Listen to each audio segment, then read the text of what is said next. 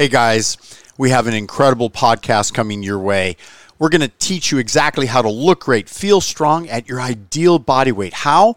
By teaching you about the latest innovations and the discoveries about hormones, the herbs, the natural approaches that will help you to optimize your stem cells, your mitochondria. Please stay tuned. This is a show you must listen to. Just fat in the diet. On a low-fat diet, our intestines produce aerobic bacteria, a good kind of bacteria. On the American diet, high in fat, our intestines produce anaerobic bacteria, a type of bacteria that releases deoxycholic acid, a proven carcinogen. And this is dangerous because the rate of colon cancer is very high in the American culture.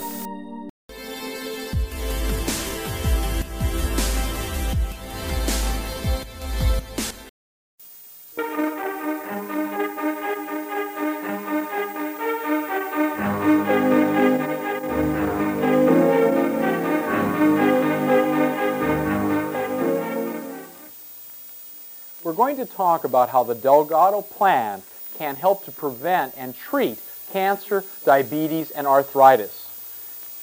Can the foods that you eat cause cancer? Doctor Ernest Winder did a study on breast cancer, and he stated that one can plot the incidence of breast cancer against any number of environmental factors, and the one correlation that shows up well enough and may be of etiological significance is between breast cancer and fat intake in women in various countries in the world. And he discovered that there was no other factor that tied in closer to whether or not a woman would develop breast cancer as was the fat intake. Excess fat in the diet seems to increase certain hormones, including prolactin, which seems to stimulate the development of breast cancer. According to Doctor Winder, when you reduce your fat in the diet, within thirty days following the Delgado Health type of diet, you can reduce your risk of breast cancer by over ninety percent. Fat in the diet not only causes obesity, but clearly the more fat you use, it increases the risk of breast cancer in women. In Japanese women, which follow a low-fat diet of forty grams of fat per day or less, obesity is rare, but also the rate of breast cancer is amongst the lowest in the world.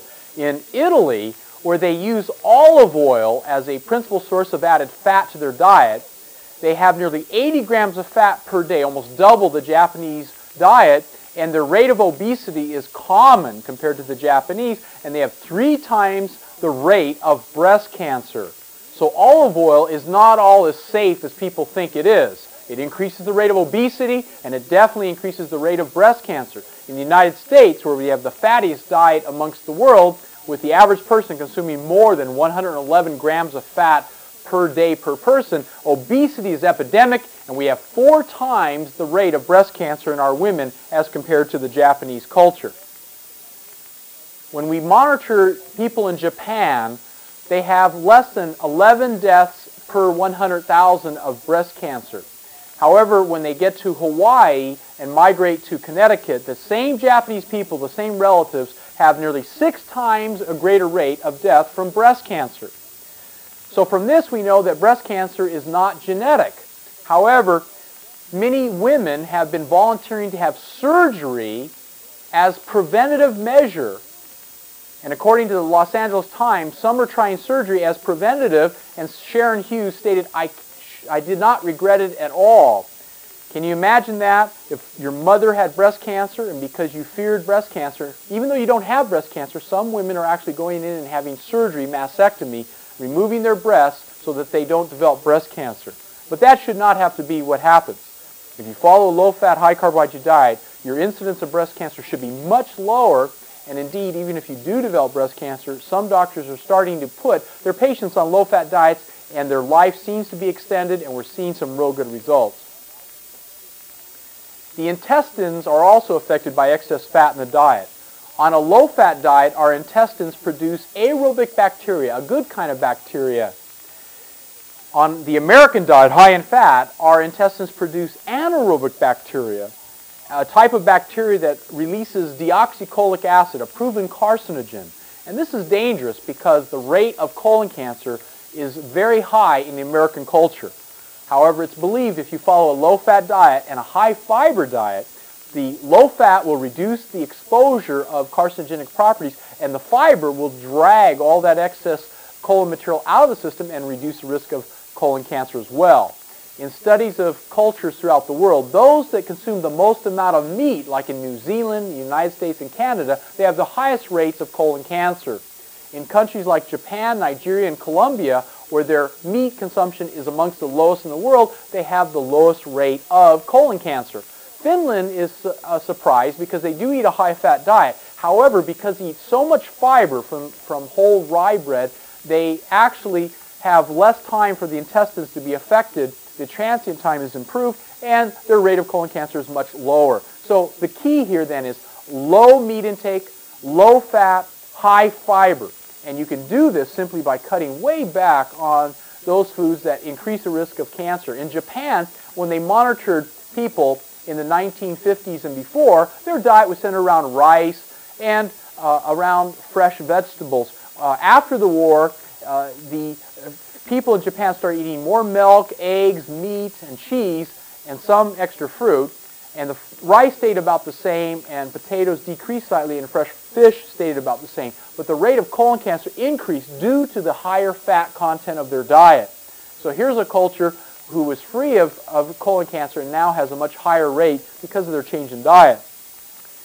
We know that when you smoke foods and cook them, especially charbroiling meat, the fat drops down onto the hot surface and it pyrolyzes. It changes chemically and it seeps back into the meat. Doctor Ames has measured the increased rate of benzopyrene, a proven carcinogen, to be equivalent in one pound of smoked mutton to be two hundred fifty cigarettes in carcinogenic property. One pound of barbecued steak equaled one hundred eighty-two cigarettes in carcinogenic property. So can you imagine, you sit down to eating a steak and it's like smoking one hundred eighty cigarettes. If you eat a quarter pound of hamburger from a fast food chain, you're eating the equivalent of fifty cigarettes in carcinogenic property. And some of these large fast food chains I've seen uh, providing funds for every time you buy a hamburger, they contribute some of their money towards the research for why children are developing more and more cancer. I think the evidence is clear that the foods that they're buying, these hamburgers, are causing the increased rate of cancer. They don't have to look any further. The evidence is, is coming in quite quickly. There's also studies that show that aflatoxin is a powerful carcinogen. It's excreted by Aspergillus flavus, which is a fungus. And it tends to grow primarily on peanuts. Peanuts, because they grow underground, have a moist shell, and they tend to absorb and develop this fungus more readily. So peanuts have a much higher rate of aflatoxin. And in Mozambique, where they eat principally peanuts, they have the highest rate of liver cancer in the world. Now, Consumer Reports analyzed fourteen different brands of peanut butter, and they were shocked to find that every one of the brands had some amounts of aflatoxin. Since it's dose-related, that doesn't mean that everyone will develop liver cancer, but the more peanut butter you eat, the more likely your risk is there. It's probably better to eat other nuts and seeds like cashews, almonds, ones that grow above ground. Peanuts are the only ones that grow underground. Actually, peanuts are a legume. They're really not classified as a nut or a seed. So uh, remember, the fat content of all nuts and seeds are high, nearly seventy-five percent fat. So eat them in moderation in small quantities. Don't overdo them. When we look at cultures throughout the world in comparison to Japan and the migrations to the United States, stomach cancer is much higher in Japan than it is in the United States, in those people who migrate to the United States. Well, in Japanese people, they consume uh, meats that are preserved in sodium nitrates, which turn into nitrosamines, a proven carcinogen. It's been shown that uh, foods high in vitamin C seem to prevent that conversion into nitrosamines. However, it'd be best just not to eat those uh, smoked, uh, preserved fish and meat because the nitrosamines are dangerous. Colon cancer, on the other hand, is much lower in Japan, but higher in the United States, nearly four times higher. Of course, the Japanese eat much, eat much less fat. In the U S, we eat a lot more fat. Pancreatic cancer is nearly two and a fourth times higher in the U S than it is in Japan. Lung cancer is three times higher in the United States. Even though the Japanese actually smoke cigarettes more than in the U S, we find that the high cholesterol diet seems to contribute to lung cancer. More on that later. Leukemia is uh, much higher in the United States, and I believe probably because the not only the higher fat content, but possibly because of the milk consumption. Evidence seems to show that twenty percent of all dairy cows are infected with leukemia virus, and that may increase the risk of, of the leukemia uh, condition. In Japan, they hardly ever drink milk, of course, so their risk of, colon, of uh, leukemia, that is, is much lower. Lung cancer uh, takes nearly seventy thousand lives every year, and we all know that cigarette smoking may be the key trigger to develop lung cancer. However, whether or not you die from lung cancer may be dependent on what your cholesterol level is. In studies done in those people with a cholesterol level under one hundred fifty, even if they were cigarette smokers, they did not necessarily develop lung cancer. However, if their cholesterol level was two hundred twenty-five, at that range, they had a level of seven hundred deaths per one hundred thousand lung cancer, a dramatic increase. If their cholesterol was two hundred twenty-five to two hundred fifty-four, they had almost one thousand seven hundred deaths per one hundred thousand from lung cancer. If the cholesterol was over two hundred seventy-five, they had three thousand seven hundred deaths per one hundred thousand. So there's evidence to show that the higher your cholesterol level, the more likely you're going to die from lung cancer, especially if you're a cigarette smoker. Some people don't even smoke cigarettes, and they can't understand why they develop lung cancer. However, there's an interesting connection to Uh, the cholesterol level and your immune system. You see, the lymphocytes, which are white blood cells, part of the immune system, can actually attack cancer cells, as shown here, and they can dissolve and deteriorate and destroy cancer cells and clear them from your body. It's up to your immune system to protect you, because sometimes during a person's lifetime you may develop cancer and not even know it, and your own immune system saves your life. However, evidence seems to show if you have a high cholesterol level, it seems to inhibit the immune system and suppress it.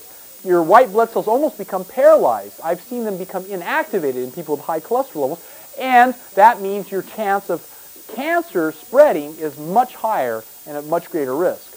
There was uh, studies done in which the tumor size was dependent on the cholesterol intake. Those animals given a low cholesterol diet, Uh, even if they were given uh, carcinogenic properties that cause tumors, they had the smallest tumors of all. However, when there was a one percent increase in the cholesterol in their diet, the tumor rate increased in size. If they had a two or three percent uh, cholesterol in the diet, the tumors got the biggest of all. Something about cholesterol seems to cause cancer to develop faster. Cancer cells are amongst the only cells that cannot produce their own cholesterol. Actually, every cell of your body can produce cholesterol, but because cancer cells, for some reason, do not seem to be able to produce their own cholesterol, they have to feed off cholesterol from your diet. So what you need to do is keep your cholesterol in your diet down to absolute zero. That way, the tumors don't have a chance to grow and feed off it and get so big. There's also other evidence that shows that if there's cholesterol plaques in the arteries, downstream of those arteries, low blood oxygen levels may cause Uh, changes in the cells, mutations, which can trigger uh, cancer. We know that in a Canadian study, three individuals who had prostate cancer, and in each of these cases, they had needle biopsy, which proved they had prostate cancer. All three of the men were put on a low cholesterol approach, and they had cholesterol-controlling medications. In this case, after three years, even though the individual at age seventy-two had a rock-like prostate, it had softened and the cancer had completely disappeared after three years on this zero cholesterol approach. The second case was after three years, the prostate returned uh, to normal in a sixty-five-year-old, and in a seventy-two-year-old, after only one month, the prostate re- appeared to be normal by following the reduction in cholesterol intake. Doctor Anthony Salorello had a very interesting and remarkable case. Here's a doctor who had cancer throughout his body, and what did he do? He searched for a therapy to save his life, and the remarkable results were that the physician Heal Thyself reported in Life magazine.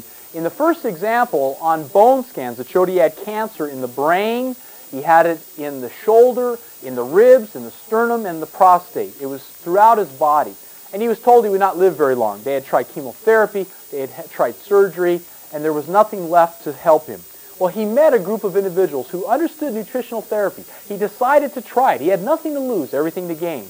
He started cutting out all the fats out of his diet. He started eating more rice, more vegetables. He cut out all the animal products, no more meat and, and chicken and fish. Within a period of fourteen months, if we look at the bone scan, we can see that the cancer in his body completely disappeared. The cancer is where these black spots are, And the black dark spots on the bone scan, you can see in the shoulder had disappeared, in the brain that had disappeared, in the ribs and in the prostate, it all returned to normal after only fourteen months of following a diet that was centered around rice and vegetables. It's interesting that he went back to eating some chicken and fish, and the cancer started to reappear. He got off the chicken and fish, and the cancer went away. Well, here's a medical doctor, president of Methodist Hospital in Philadelphia, who lived more than ten years past his diagnosis with cancer, when many thought he'd only live another few months. You can extend your life. I believe you can. There's books written about it, including uh, research journals showing that diet may be one of the greatest breakthroughs of this century to help people to prevent and maybe even reverse cancer. Exercise may be another great way to reduce the risk of cancer. In marathon runners, it's been discovered they have one-seventh the death rate from cancer, seven times less than the general population. And I think it's because that extra exercise helps to build up a lot of oxygen in the body, and that may reduce the risk of cancer. Furthermore, exercise lowers fats in the bloodstream. Although it does not lower cholesterol, it does lower blood fats, which may also reduce the risk of, of course, breast cancer and colon cancer. So exercise is very important to the therapy in those who want to prevent cancer. If you do develop cancer, I'm sure you can't go out and just run because you may be too weakened, but a good walking program, gentle program, may also help to stimulate the immune system and reduce that risk factor of disease.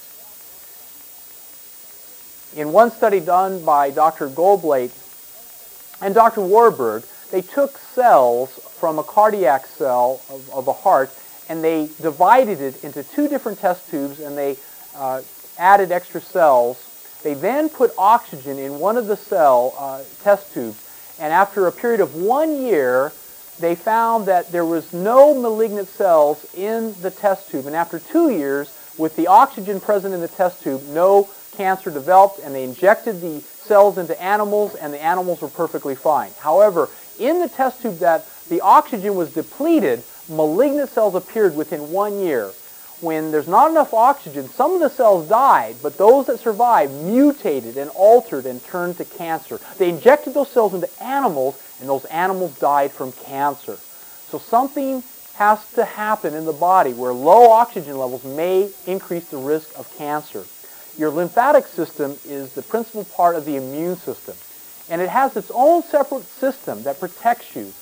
And these white blood cells, which makes up the lymph nodes, thoracic duct, the subclavian vein, and nodes, these are the transport system of the white blood cells in the immune system.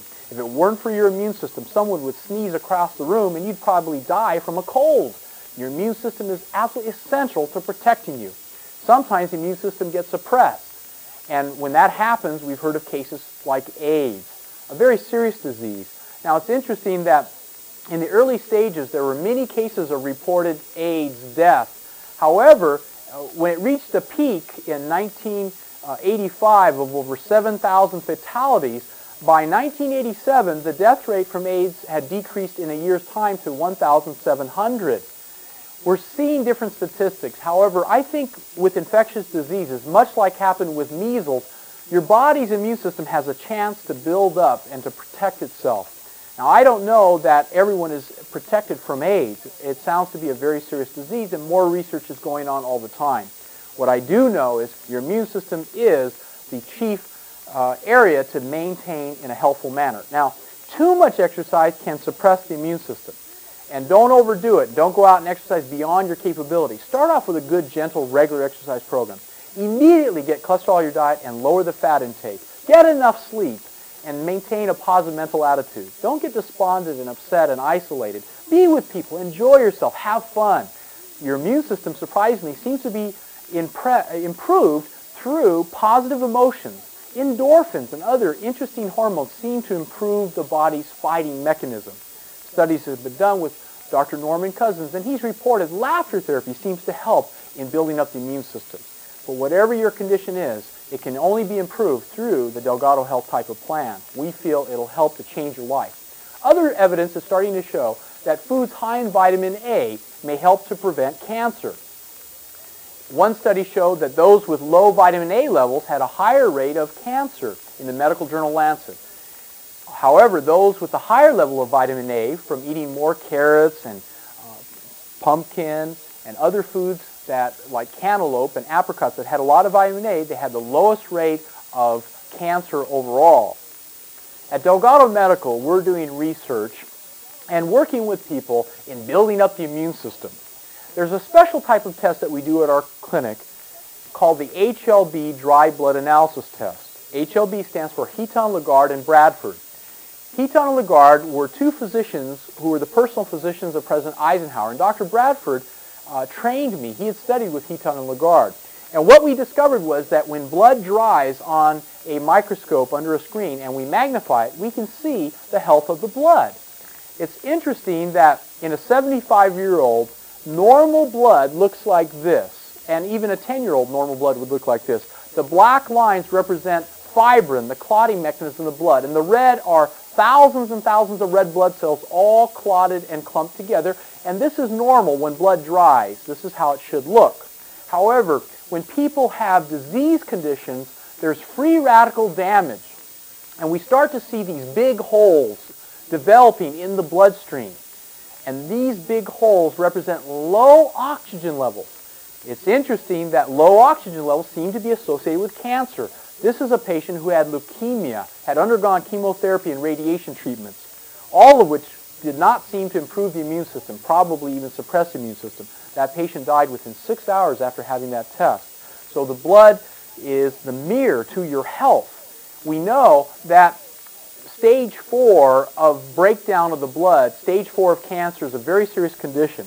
We see, again, these big holes in the blood, and there's very poor connection of the fibrin material. These are what we call R O T S masses, reactive oxygen toxic species, which may be from free radical damage and low oxygen levels, not enough exercise, and a high-fat diet. These little spots in the blood show uh, what we call sialic acid beads, which are showing even more destruction associated with the development of cancer. Now, we cannot predict whether or not a person has cancer simply from this test.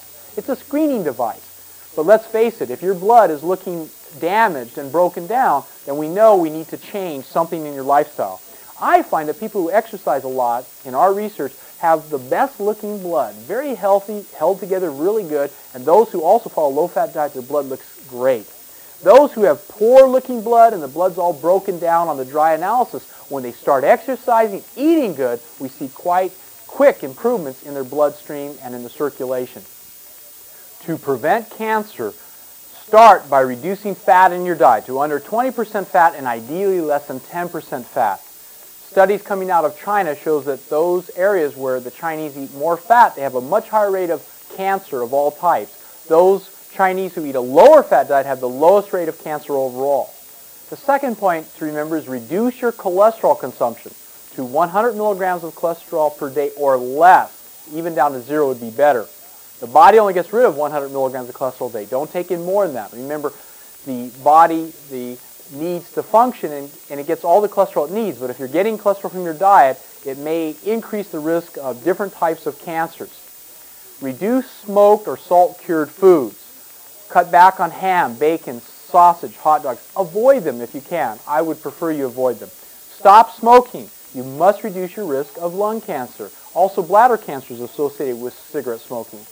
Reduce alcohol consumption. It's been shown that esophagus cancer is increased in those who drink alcohol frequently. Avoid pollutants, asbestos, and additives. Asbestos, in those who work with asbestos, it seems to cause a certain kinds of type of lung cancer called mesothelioma. It's only found in asbestos workers. So reduce your exposure to these harmful additives. Reduce the consumption of peanuts and peanut butter. Peanuts have a much higher rate of aflatoxin exposure, and it's dose-related. It only takes three parts per million to cause an increased risk of liver damage. Eat more fruits and vegetables, beta-carotene foods, rich in vitamin A. And I want to point out that foods high in vitamin A from the animal source, like liver, are not necessarily good for you, or even supplements high in vitamin A. I think it's safer to stay with beta-carotene, which is the vegetable source of vitamin A. Your body will convert what it needs into the needed vitamin A. You can never overdose on beta-carotene. It's safe for you. Eat foods rich in vitamin C and rich in whole grains and beans and peas. These are the foods that are rich in fiber, low in fat, and high in complex carbohydrates. You'll be able to prevent and reduce your risk of cancer and live a longer, healthier life. Remember, cancer is on increase in our country now. We must do something to prevent it. We've got to change the course of this disease. Even though over the last several years we've had advances in surgical procedures and we've been using experimental drugs, we've used chemotherapy and radiation, it just hasn't been working. Some people are told that so long as they have mammograms and they're screened for breast cancer, that's prevention. That's not prevention, that's just early detection. It's not early enough though, because evidence shows that by the point a mammogram can detect breast cancer, it may have been in the woman for nearly ten years, because after about the tenth year, the tumor is about the size of a pea, and that's about the point where a mammogram can detect breast cancer. By that point, it's already spread to other parts of the body, most likely. So to go and have mastectomy or surgery or lumpectomy, that may not prevent the cancer from continuing, because most women who die from breast cancer, they don't die from the breast cancer. They die from cancer showing up in other parts of the body, in the brain or target organs of the body. So the key to really build up the immune system and prevent all types of cancers seems to be our Delgado Health type of plan. Isn't it wonderful? Here we found that our plan can reduce heart disease, high blood pressure, and other diseases, and now we're telling you here is one of the greatest ways to reduce the risk of cancer. Now I'd like to talk about another disease condition. Diabetes is a disease that is associated with many complications. In those people who have diabetes, it's the number one cause of blindness in our country. Diabetes increases the risk of stroke. seventy-five percent of all those who develop strokes have a related condition, diabetes. Gangrene, eighty percent of all amputated limbs came from diabetics. Heart attacks, fifty percent of those with heart attacks have been increased in risk due to diabetes. There are two principal types of diabetes conditions. One is the type one insulin-dependent, formerly referred to as juvenile diabetes. It's characterized by a sudden weight loss, ten to thirty pounds within a month, without even dieting. Ketones show up in the urine. There seems to be pancreas damage, probably due to some viral disease. Kidney disorders, blindness, these are the results of this type of diabetes. However, a low-fat diet and exercise reduces the amount of insulin needed. The body only needs about thirty units of insulin a day, and many diabetics are taking more than that, and it could be that their diet is not as good as it should be, nor is their exercise. Fortunately, a very small percentage, under ten percent of those with diabetes have this type one, this insulin-dependent diabetes. Type two diabetes, which makes up more than ninety percent of all the diabetics, is actually the easiest to control. It's usually caused by a fatty diet. Fat desensitizes the insulin, and the insulin becomes ineffective.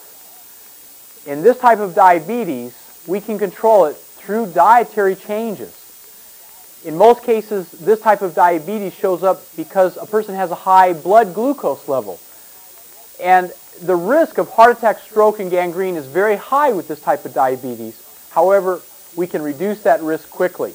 A good example is the Pima Indians in Arizona, where their diet back in the nineteen twenties was primarily plant foods, fruits, and beans. However, after nineteen forty-five, when they were inducted into the war and they began eating war rations, and on the reservations they got the surplus cheese, butter, meat, peanut butter, and sugar, fifty percent of all Pima Indians have developed diabetes. They also have a very high rate of arthritis and cancer, whereas before they did not even have these diseases. When we, what we've learned is that the diet itself was the chief culprit. If we reduce the fat in the diet and eat complex carbohydrates, we may not only prevent diabetes, we probably can reverse it. The basic fact of diabetes is that the insulin, which is a protein-type hormone, it pushes glucose into the cells, and glucose is used as the chief source of energy of the body. With diabetes, something happens to the insulin to desensitize it and render it unable to push sufficient glucose into the cells. Therefore, you develop a high glucose level. Many people had thought that the diabetic condition was caused by a loss of the ability to control the insulin. In other words, not enough insulin production. In the medical dictionary Dorland's, they refer to diabetes as caused from a deficiency of insulin and due to faulty pancreatic activity. However, when Burson and Yao did their famous research and received the Nobel Prize, they discovered that mild diabetics actually produced more insulin than a normal person, and even severe diabetics produced almost as much insulin as the normal person. So if a diabetic actually, in most cases, produces enough insulin, and we're speaking about the type two non-dependent insulin uh, diabetic, then it must be something else. And the University Group Diabetic Project was done on over one thousand diabetics, twelve hospitals, fifty scientists covering eight and a half years. They wanted to find out what was the best treatment for diabetes. They took the American Diabetic Association diet, which at the time was higher in fat, thirty-five percent fat and nearly twenty percent protein. They used the American Diabetic Association diet with uh, different medications, Oronase, insulin, and fenformin. And they wanted to see what was the best treatment. They were shocked to find, though, that those using the Oronase, the pill for diabetic control, caused two hundred fifty percent more cardiovascular deaths than diet alone. Fenformin also caused two hundred fifty percent more cardiovascular deaths than diet alone, and fenformin was actually banned because of the death rate. Insulin at fixed and variable dosages was no better than diet alone.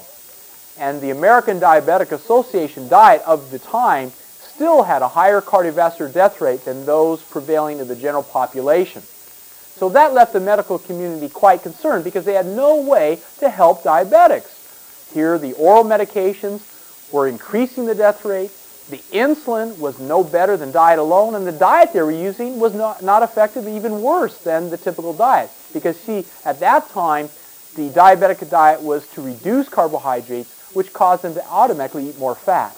Now there's the secret. We're going to talk about that here in a moment. Fat desensitizes the insulin. Remember that.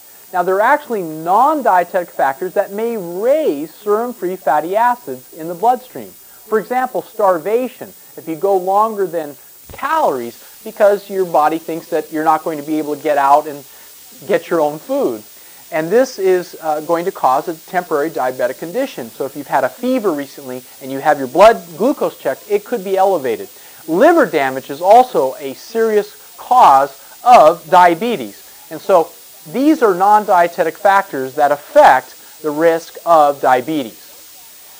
A low-fat diet experiment was done on over one hundred diabetic patients. Doctor Rubinowitz took fifty people and he put them on over fifty-six percent fat diet, and he put another group on less than twenty percent fat in their diet.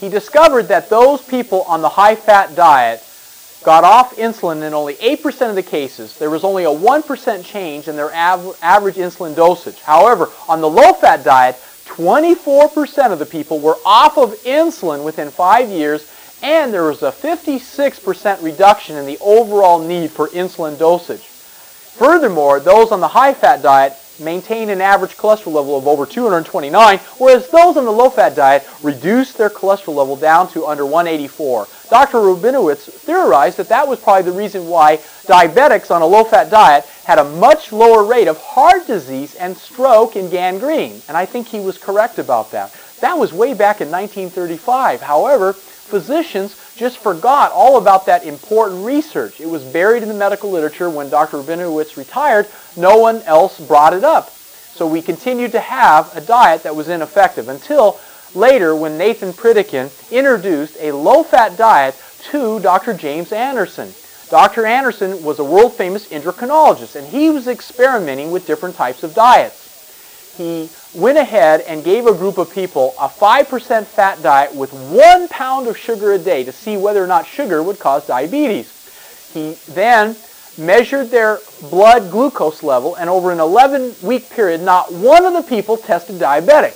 That shocked everyone because everyone thought sugar would cause diabetes. Can you imagine eating one pound of white sugar every day? That's a tremendous amount, and yet it did not cause them to test diabetes. When the same uh, group of people were given a forty-three percent fat diet, so long as they had complex carbohydrates in the diet, forty percent, their glucose level, although it was higher, it still did not test diabetic. It was in the group that ate forty-five percent fat diet with fifty-five percent sugar, the blood glucose went into the diabetic range. And what they discovered was the higher the fat the diet, within two weeks, the more likely they'd test diabetic. So complex carbohydrates seem to be protective against diabetes. However, simple carbohydrates may not cause diabetes. In other words, sugar is not the chief cause of diabetes. However, if you're eating a high-fat diet, it's fat from avocados, margarine, vegetable oil, corn oil, olive oil, from meat, all those fats may desensitize your insulin, and that could be the cause of most cases of type two diabetes.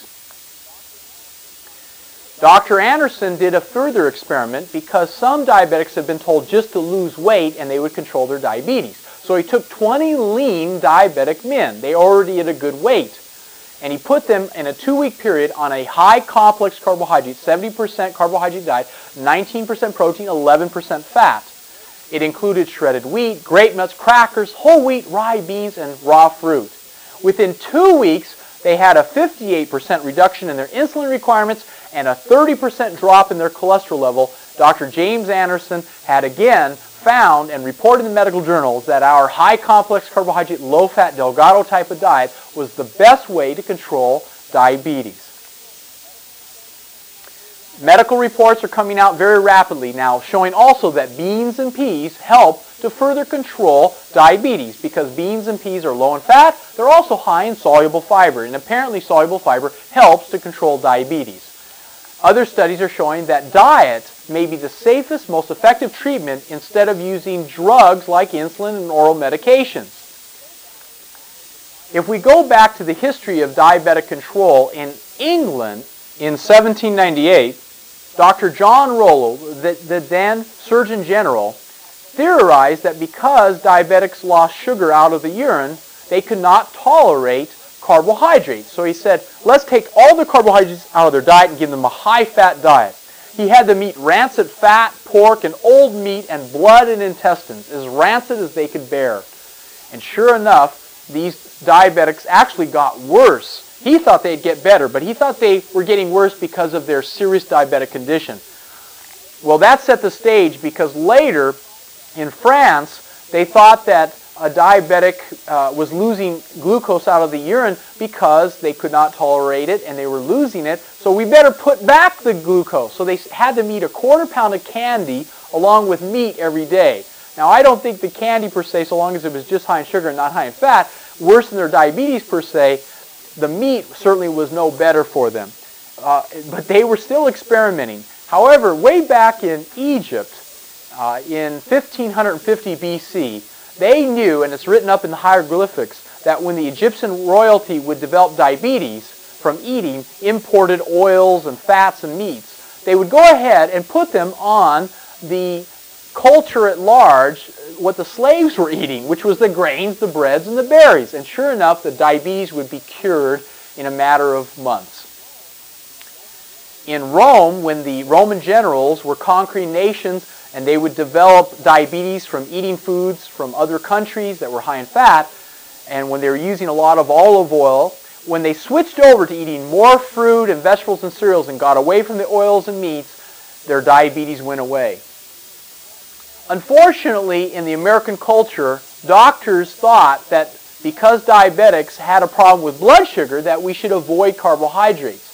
And this misinformation probably got started with Doctor Frederickson, who took a group of people and gave them high carbohydrate diets, and it caused their level of blood glucose to be affected. Now, he did not separate simple from complex carbohydrates. He allowed them to eat sugar and complex carbohydrates. And of course, we know sugar will elevate blood triglycerides.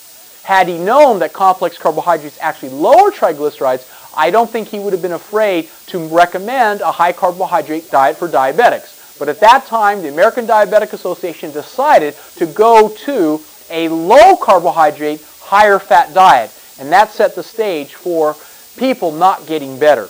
Well, fortunately, after all the studies coming out uh, by Doctor Anderson published and uh, other researchers, that dietary therapy, high in carbohydrate, low in fat, was going to control diabetes, that influenced the American Diabetic Association, and now they're recommending less than twenty percent fat and more than sixty percent carbohydrate, complex carbohydrates. I believe, though, you should have at least eighty percent complex carbohydrates and less than ten percent fat for those with diabetes, because that will get even better results. Doctor Kelly M. West, world-renowned endocrinologist, stated before the Senate hearings back in nineteen seventy-six that sixty-two percent of all adult onset diabetics could be off of insulin and other drugs back to normal using our type of low-fat diet, including rice and fruit, beans and peas, and, and complex carbohydrates overall. So the Delgado Health Plan can be the greatest way to prevent or reverse diabetes.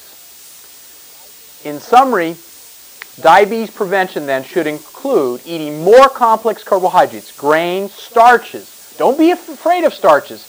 People with diabetes think that starches are fattening or that they'll worsen their blood sugar. Remember, starches are complex carbohydrates and they break down slowly into the body. So eat more potatoes, eat more artichokes, eat more beans and vegetables and fruit. And remember, you must reduce fats and oils and cheese and fatty meats, because that is going to cause your insulin to work improperly and you may develop diabetes. Aerobic exercise is essential because at least twelve to thirty minutes a day will help to reduce the fat levels in your bloodstream. It also improves your insulin response. If you want to exercise more, that will be fine, but make it long, slow distances. Don't make it short and fast anaerobic. Make it long, slow distance, thirty minutes or even an hour or two of walking each day will help with diabetes prevention. Visit your doctor to monitor insulin changes, because our diet and exercise can quickly lower your insulin requirements, and you may endanger yourself and develop hypoglycemia from too much insulin and not needing as much insulin as you did before. We've had patients come to our clinic needing forty and fifty units of insulin a day, and I remember by following our diet that they were able to get off of insulin completely in a majority of the cases. Now, hypoglycemia itself is a condition that some people suffer from. And what happens is, if they eat too much sugar, the sugar enters the bloodstream and it forces the insulin to be triggered from the pancreas at high levels. Well, the insulin pushes the glucose into the cells to be used, but there's excess insulin produced, and that pushes extra glucose into the cells, and then you develop a low blood sugar condition. The solution for many people used to be to put them on a high-protein diet, because they thought if carbohydrates caused the insulin to go up, we better not let them have carbohydrates. But you see, that was simple carbohydrates. Hypoglycemics should avoid simple carbohydrates, but they must eat complex carbohydrates. The breads, rice, and cereals actually will give you insulin at a slow rate. You see, simple sugars rush in the bloodstream at sixteen calories per minute, whereas if you eat potato, starch, and bread, when you eat it, it breaks down slowly, and the complex carbohydrates, which are bound together, glucose molecules, a thousand glucose molecules all bound together, they break down slowly and enter your bloodstream at two calories per minute. That's exactly what your body needs. So you'll be able to eat frequent meals of complex carbohydrates. Whenever you get a little weak, hungry, or empty, go ahead and eat. Nibble on your grapes, have your bread, have your fresh pastas. Eat these foods and you'll control your blood sugar so you won't have low blood sugar. You won't need added protein, because added protein is not good. All that extra protein could cause elevated cholesterol and other types of conditions and serious disease, also osteoporosis. What I want you to do then is follow a low-fat, high-complex carbohydrate diet to control both hypoglycemia and hyperglycemia, which is diabetes. On the Delgado Health Plan, Michael Godfrey, one of our patients, wrote to us, "My cholesterol went from two hundred seventy-four down to one hundred seventy-eight, and my insulin requirement decreased by ten units in less than two weeks. Now that's exciting, because Michael Godfrey had been diagnosed with the type one diabetic condition, the serious type, the one that requires insulin uh, usage. He also was losing his eyesight. However, at U C Irvine, they found that his eyesight had improved following the Delgado Health Plan. He was considered clinically blind, but he restored some of his eyesight. So we're thinking that even the type one diabetic may be able to be saved, or at least prevent the loss of sight and the kidney damage and the gangrene and other associated diseases. So give it a try. Work with your doctor and follow the Delgado Health Plan. If you don't have a doctor who understands this plan, make an appointment at Delgado Medical in Huntington Beach and we'll work with you and help you towards your goals of good health.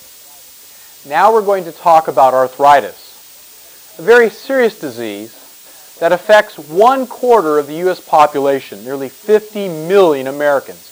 It accounts for fifteen percent in Social Security disability payments, losing our country over one billion dollars per year. With arthritis, experiments have shown that those people with normal joints have much higher levels of oxygen in their joints, whereas arthritics have much less oxygen in their joints. It's interesting that something to do with oxygen affects arthritis, and we've discovered what it is. The little red blood cells, when they enter the capillary beds, are designed to squeeze through only one by one. However, if fat coats these little red blood cells, when the blood cells touch each other, they stick together. When the blood pumps, the red blood cells cannot get through the small capillaries. They clump or they block up. This causes fluids to get into the surrounding tissues, causing a waterlogged type effect known as edema. That fluid retention seems to be the principal cause of many of the rheumatoid arthritic conditions.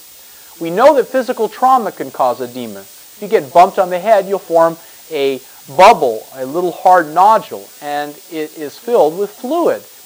Of course, we know that people with housemaid's knees, women who kneel on their knees during their work, or men who use high-pressure jackhammers that hit their hands constantly, that can cause arthritis because the damage or trauma to those joints will cause edema or fluid to build up, and that extra fluid may cause arthritis to set in. Women, because of their menstrual cycles, develop more edema or fluid retention. This is why women have two hundred percent higher rate of arthritis than do men. Rheumatoid arthritis may develop then from low oxygen levels in the joints. And this is caused from a high-fat diet. When you have low oxygen levels, the theory is that the white blood cells that normally protect you, because there's not enough oxygen for the white blood cells in the joint area, the white blood cells self-destruct. They release powerful digestive juices when they burst and explode, letting these digestive juices eat away at the joints. This extra digestive enzyme dissolves away the joints, and that causes the arthritic pain and the arthritic degeneration. The white blood cells contain very powerful digestive juices known as the lysosomes. And these digestive juices are normally designed to protect you from invaders, bacteria and viruses and cancer. However, if your body maintains low oxygen levels because of a, low, a high-fat diet and not enough exercise, then these white blood cells actually turn on you and become an enemy. At U C L A, they decided to take arthritics and inject a tube into the lymphatic duct thoracic duct, and they were able to remove thousands and thousands, millions of white blood cells. They discovered that the arthritic pains went away. However, you can't live without your white blood cells. That's not the best solution. Another experiment showed that when people with arthritis were put in hyperbole chambers, where it forced oxygen into their body, their arthritic pain started going away. But you can't live your whole life in a hyperbole chamber. Why not increase the oxygen inside your body? How? It's obvious. Reduce your fat in the diet to under forty grams of fat and ideally down to twenty grams of fat per day. And make sure that you eat very high complex carbohydrates, avoid sugar, and you'll get all the nutrients you need. That will help your joints. Now, some people with arthritis develop arthritis because of allergic reactions. Some people are so allergic to milk, for example, that even small quantities added to their cereal in the morning, the milk, causes an antibody reaction, and somehow it causes destruction of the joints. In one example, a lady was taken off all of milk and dairy products. She had severe arthritis, but when she went completely free of dairy products for several months, the arthritic pain went away and the arthritis symptoms disappeared. The swelling and inflammation cleared up. They then added milk and dairy product, yogurt and cheese, back to her diet, and after only a few days, the arthritic symptoms returned quickly. So we know that some people must avoid dairy products to avoid the arthritic condition. I always tell people it's best to try your foods without dairy product for about three months and see how you do. And if you improve dramatically and you go back and you drink a big glass of milk and symptoms come back, you have arthritic pains or you have digestive disorders, you're probably allergic to the milk and you should never use it. Actually, we're not intended to drink milk throughout our lifetime. We should be breastfed by our mothers on human milk for the first year or two, and after that we should be weaned, not be drinking cow's milk all the time, as the dairy industry seems to indicate you must have milk for strong, healthy bodies. I don't believe that.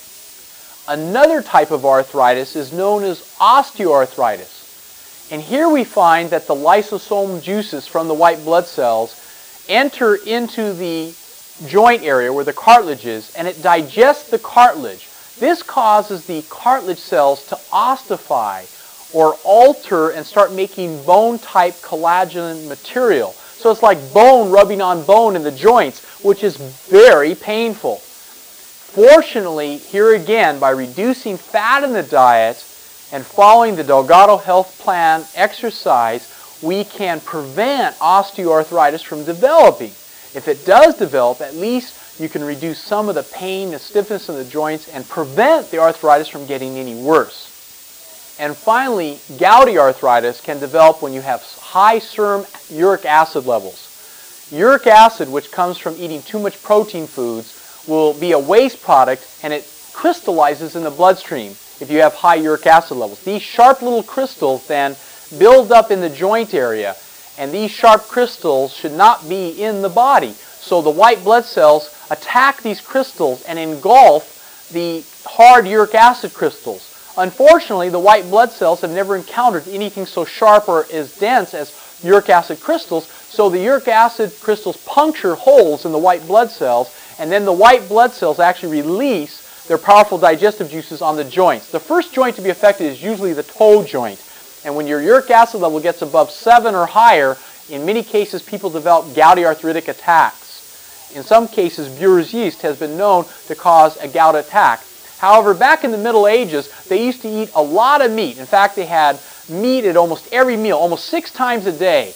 And there was paintings of people in the Middle Ages showing bandages all over their feet and toes because they had gouty arthritis from eating all these high-protein foods. So remember, high-protein foods may be one of the principal causes of gouty arthritis, and you must reduce your protein intake, eat more complex carbohydrates, and that can prevent and reduce your uric acid level, prevent gouty arthritis. Now, some people have resorted to drugs to control arthritis. Anti-inflammatory drugs, including cortisone and aspirin, help to improve the symptoms, but they're not getting to the cause of the problem. Deterioration seems to continue with some bad side effects from long-term use of cortisone and aspirin.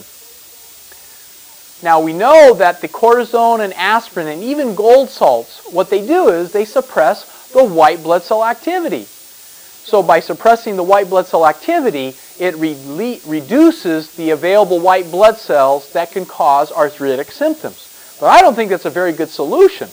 I think you're better off of cutting off of these medications with your doctor's guidance and getting on the Delgado Health Plan so you don't have to resort to drugs to suppress your white blood cell immune system. Then you're going to see some dramatic changes in your health and in your fitness levels. Arthritis prevention then can be accomplished in summary by improving your circulation to reduce edema. Start by reducing fats, oils, cheese, fatty meats, to improve your circulation.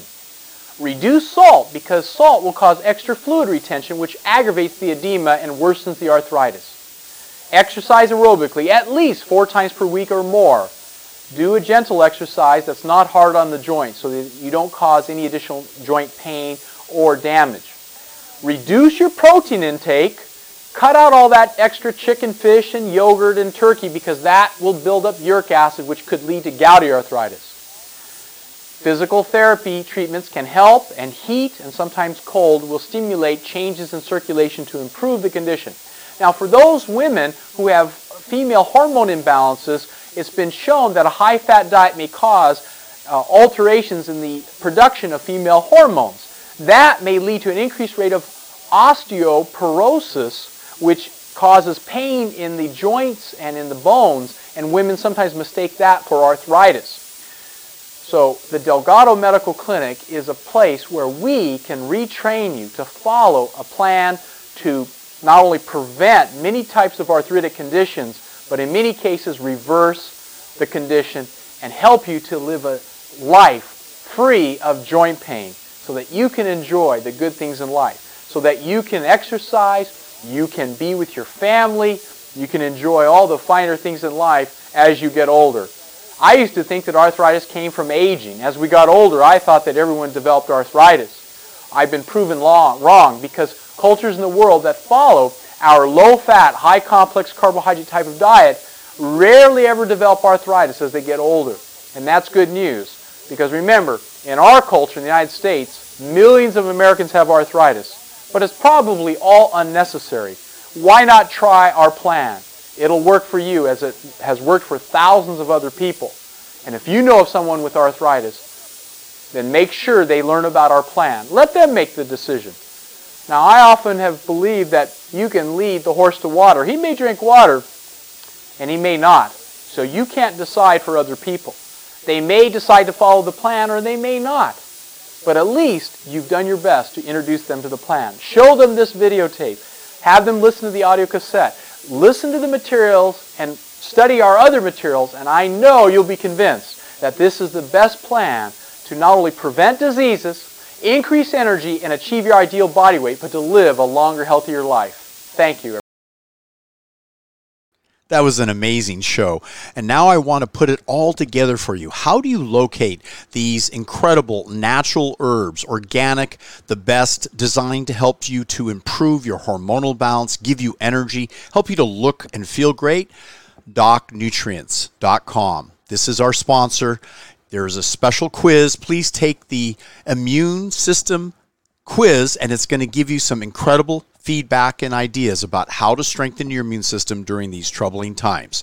Be well. It's twenty twenty-one, and we're here to support you.